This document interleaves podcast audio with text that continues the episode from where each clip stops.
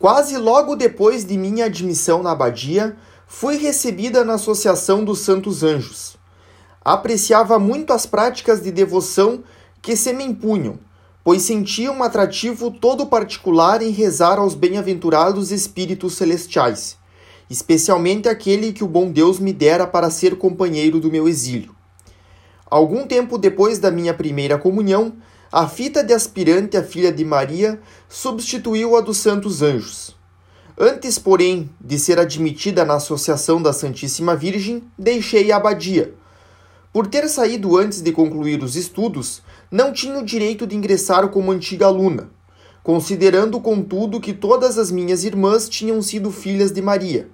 Tive receio de ser, menos do que elas, filha de minha mãe do céu, e fui com toda humildade, apesar do muito que me custava, pedir a licença de ser recebida na Associação da Santíssima Virgem na Abadia. A mestra diretora não quis recusar-me, mas pôs como condição que duas vezes por semana me recolhesse uma tarde na abadia para mostrar se era digna de ser admitido. Bem ao invés de me causar prazer, a concessão foi-me custosa ao extremo não tinha, como outras antigas alunas, uma professora amiga, com a qual pudesse passar algumas horas. Contentava-me, por conseguinte, em cumprimentar a mestra e depois trabalhava em silêncio até o final da lição programada. Ninguém me dava atenção, e por isso subi à tribuna do coro da capela, ficando diante do Santíssimo Sacramento até o momento em que papai ia buscar-me. Era, esta era minha exclusiva consolação não era Jesus meu único amigo? Não conseguia falar senão com ele. Fatigava minha alma conversar com as criaturas, ainda que se tratasse de conversas piedosas. Sentia que era maior vantagem falar com Deus do que falar de Deus, pois em conversas espirituais se intromete muito amor próprio. Ó, oh, bem era única e exclusivamente pela Santíssima Virgem que me apresentava na abadia. Por vezes sentia-me sozinha, muito sozinho, como nos dias de minha vida de semi-interna, quando o triste doente espairecia no grande pátio. Repetia as palavras que sempre me fizeram renascer paz e alento no coração. A vida é teu navio, não é tua morada. Quando ainda pequenina, estas palavras me restituíam a coragem. Ainda agora, a despeito dos anos que apagam tantas impressões da piedade infantil, a imagem da embarcação eleva minha alma, ajudando-lhe a suportar o exílio em paciência. Não nos diz também a sabedoria que a vida é como uma nau que sulca as ondas agitadas, e de cuja rápida passagem não fica nenhum vestígio? Quando penso tais coisas, minha alma submerge no infinito. Afigura-se-me que já abordo a praia da eternidade. Afigura-se-me receber os amplexos de Jesus. Creio avistar minha mãe do céu que me vem ao encontro na companhia do papá, da mamã, dos quatro anjinhos. Creio afinal gozar para sempre da verdadeira vida eterna em família. Antes de ver a família congregada no pátrio lar dos céus, devia atravessar ainda muitas separações. No ano de minha admissão como filha da Santíssima Virgem, ela me tirou minha querida Maria, único sustento de minha alma.